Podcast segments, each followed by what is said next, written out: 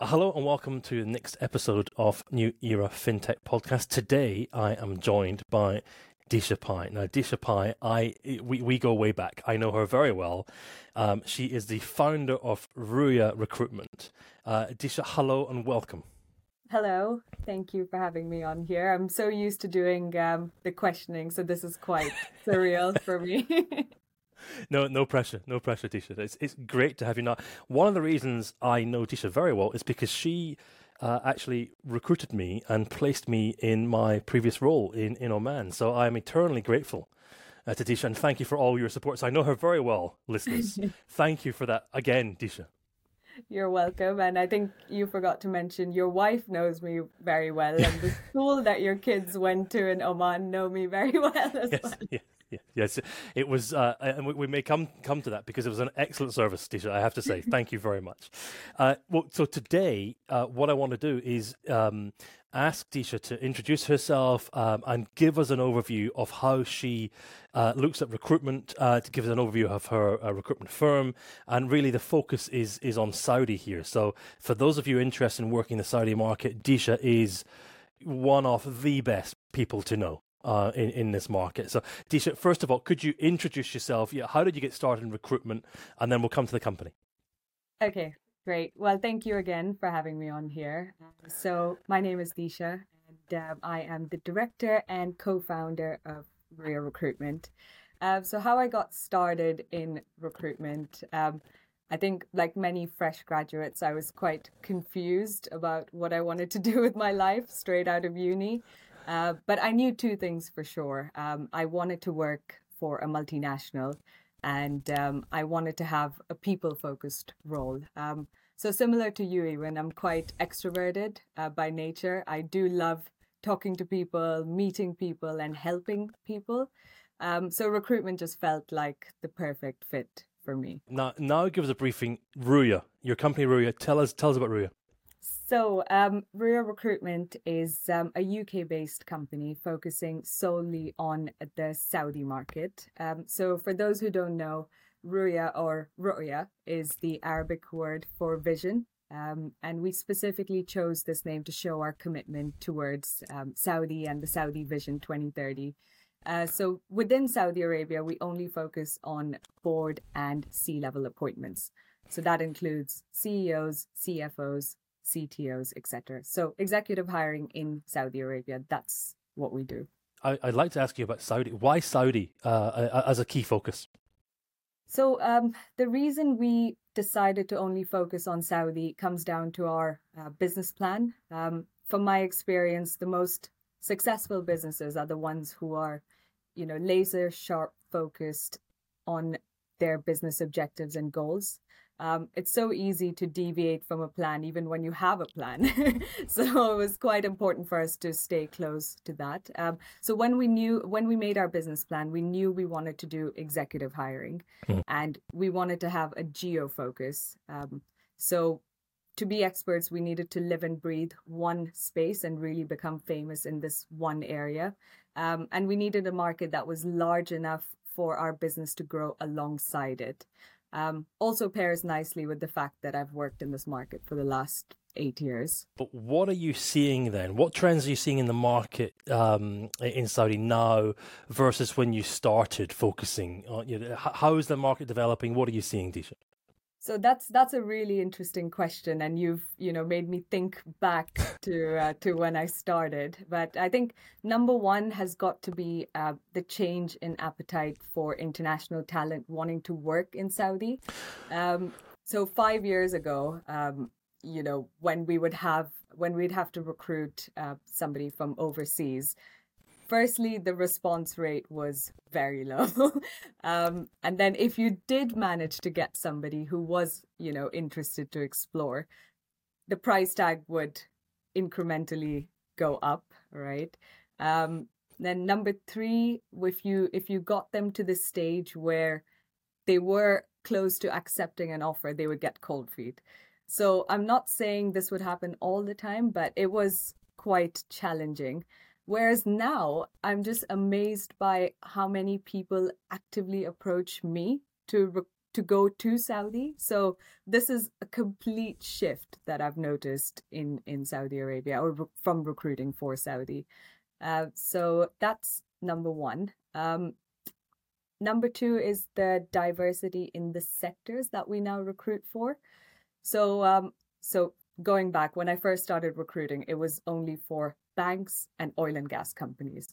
And naturally, these were the two most, you know, established sectors for us to recruit for, or the ones who used external recruitment agencies back then. Um, whereas now we recruit for FMCG, education, retail, and not to mention a sector that didn't even exist before tourism. so that's that's been quite um, quite interesting. And um, and number three would have to be uh, the drive towards nationalization. So, um, so three years ago, there was, you know, a little after Vision 2030 came into play, um, there was a huge drive towards nationalization, and this completely transformed the recruitment landscape. It went from only recruiting, you know, expats for niche positions to now focusing so heavily on on Saudi talent, and um, this came with its own new set of learnings and and it really did you know rock the saudi employment market. Um you know we saw things like talent wars um, salary inflation um, we also saw employee retention issues. So um, these have been quite fascinating to navigate and this just didn't exist five years ago if we come back to today, Disha, what what kind of roles, or could you give us an idea of the types of roles that you're recruiting for, without, of course, of course naming naming names, but give us an idea of what what you've been doing. Yeah, so we've been um, we've worked on, or we are working on a number of um, CEO positions, um, chief AI officer. That's quite an interesting one for us. Um, we've had um, C level professionals within growth and innovation. You know, these that was also quite a quite an interesting one. And CFOs, this is this comes up quite a bit. Uh, chief strategy officers, and these are across different sectors. You know, financial services, real estate, FMCG, logistics. Could you say a little bit more, uh, Disha, about that chief AI officer? Because I, I think a lot of people watching would be surprised to hear that. Yeah, I mean, um, it AI drives a lot of um, business decision making in Saudi. You know, more than people would think um, here, uh, or uh, more than people would think around the world. Um, the government, you know, a lot of their decision making is based on um, on AI and predictive modeling. So, um, so yeah, chief AI officer was quite a unique one for us as well. But I think it's it it's quite a nice indication of how much importance they're putting on on this position. Okay, next question then, Disha. What should candidates know about roles in, in the Kingdom of Saudi Arabia? Give, give, give us some perspective on that.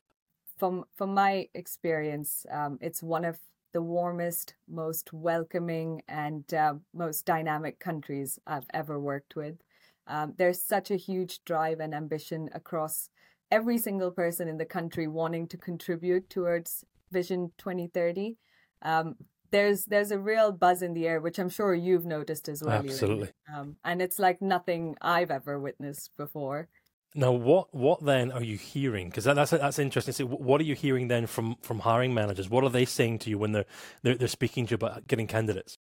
So every company has um, you know their own views on what's what's important to them and their business um, but what what each company has in common or what they're saying is talent so whether that be you know bringing on local talent or expat talent um, every ceo prides themselves on aiming to attract the best talent from around the world so, Disha, from hiring managers, that, that really interesting. But now, take me over to to your perspective on LinkedIn, because uh, this is a hot topic, I think, for lots of candidates and potentially hiring managers.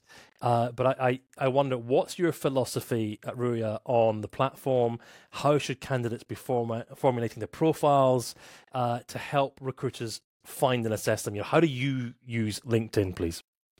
So, I think um, a really quick thing people can do on LinkedIn or candidates can do on LinkedIn is um, do there's an open to relocate feature on your profile. So if you're interested to move to Saudi, you need to put in there that you're open to relocate Saudi and whatever other countries you're interested in. So that instantly helps recruiters find you wherever you are in the world. So that's that's a really quick one. You can do that immediately.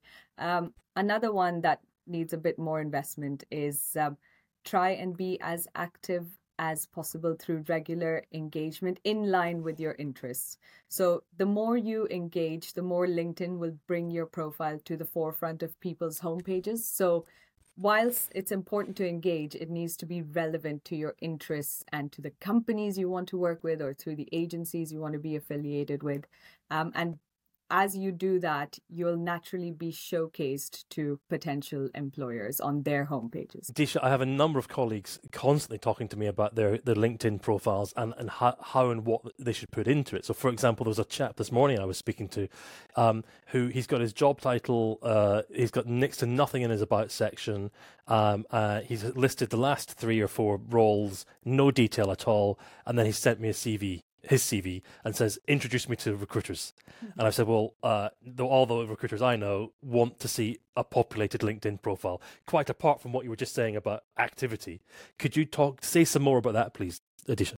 Yeah, for sure. I mean that that scenario is very common. You know, a lot of people will just put in job titles and and nothing underneath, but it's really important to have detail in your profile even if you can take some time to fill in, you know, what industries you've worked in, um, what projects you've worked on.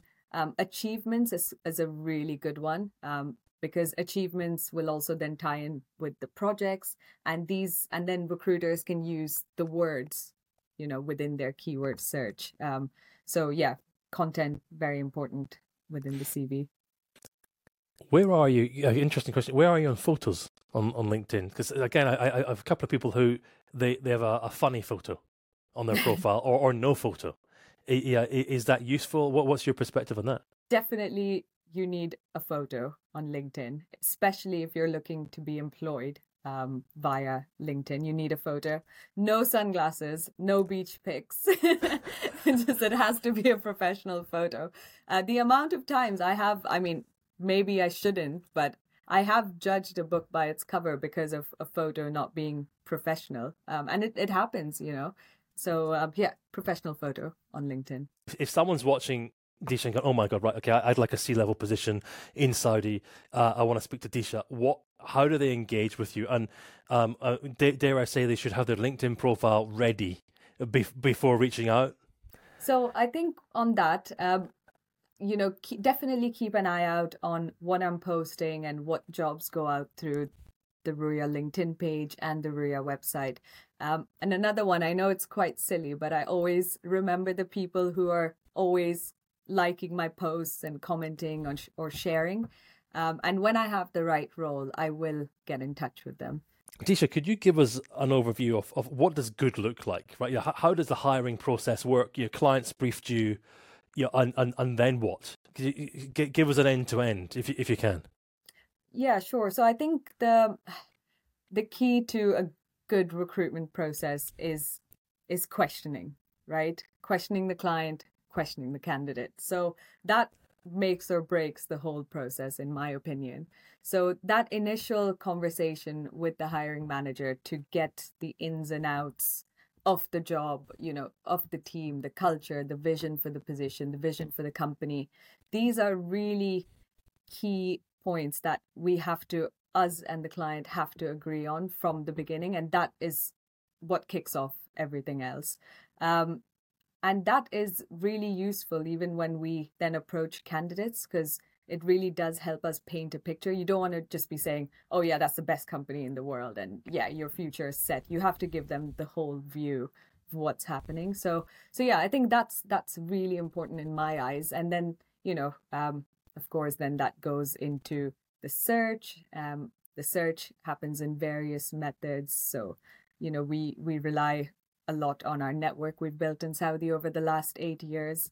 Um, and other recruitment techniques that you know are available to other agencies as well but our network is the big one mm. um, and then on the candidate side as well again questioning so um, it's it's almost like an interrogation i'm sure you faced it with us yes, yes. yeah. so we have to we do I mean, for me, I have to get get to know every single aspect of that person's life and you know their motivations and their future goals um, you know i think that will really give you a clear idea of okay is this person going to take the job? And more importantly are they going to stay in the job?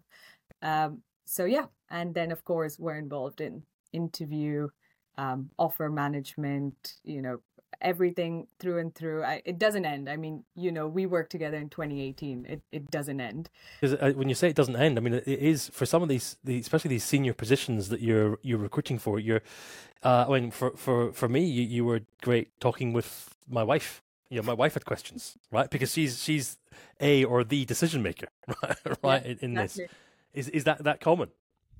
Yeah that is that is common. Um you know sometimes uh, it's a big move. I mean it was a huge move for you and your family. So right. absolutely i'll talk to whoever you want me to talk to. I, I, remember Disha, you, you actually because uh, i think my wife had a question about the schooling where we weren't quite sure and I, I, I, did you am i right in saying you actually phoned the school? I, think... I phoned the school pretending to be your wife. And then they asked me how old your kids are, and I didn't know, so I stumbled and I had to hang up. but then I phoned back, and we got the info. yes, yeah. So because that, that that's you know I, I think that's perhaps something that um, hiring managers might not. I mean, do they understand the the lengths that you're often going to to make things as as seamless as possible? I don't think so, you know, and um, I think it really needs to be because it's very hard to to explain like what happens on the back end to to make things happen but there's a lot there's a lot I have another question. Given we're we're fintech today, uh, Adisha, I know you deal with uh, other sectors as well, um, but I'd like to ask uh, my final question to you. What's your favorite fintech app or service that you're using personally? So I am loving the Starling Bank. Right, I use them uh, for all my business banking these days. I've just moved over. And um, I remember having to go to like the bank branches to get company bank letters, whereas now I just do it on the app. It's it's amazing. So I'm loving that one. That's a good example. It's a great company, great company, and great service, isn't it? Yes. Oh yeah. No, Disha, if people want, uh, I, I uh, my, my last point was uh, how do people reach? What's the best way of reaching out to you? How do they connect with you? If if they're candidate, if they're hiring manager, what's uh, what's the right, what's the preferred way of, of engaging with you? Um, so LinkedIn is always great. You know, drop me a message. Um, I'll try and you know, I'll try and get back to as many people as I physically can. Um, I tend to accept all anybody who sends me a request on LinkedIn. And um, and yeah, I've got my uh, email address on there as well, so people can shoot me an email. Um, or if you want to go on our website and just go into the contact us section, that comes through to all of our consultants. Great. Disha, thank you so much. That was really, really stimulating. That's very kind of you. Thank you for having me. Thank you, Disha. Thank you.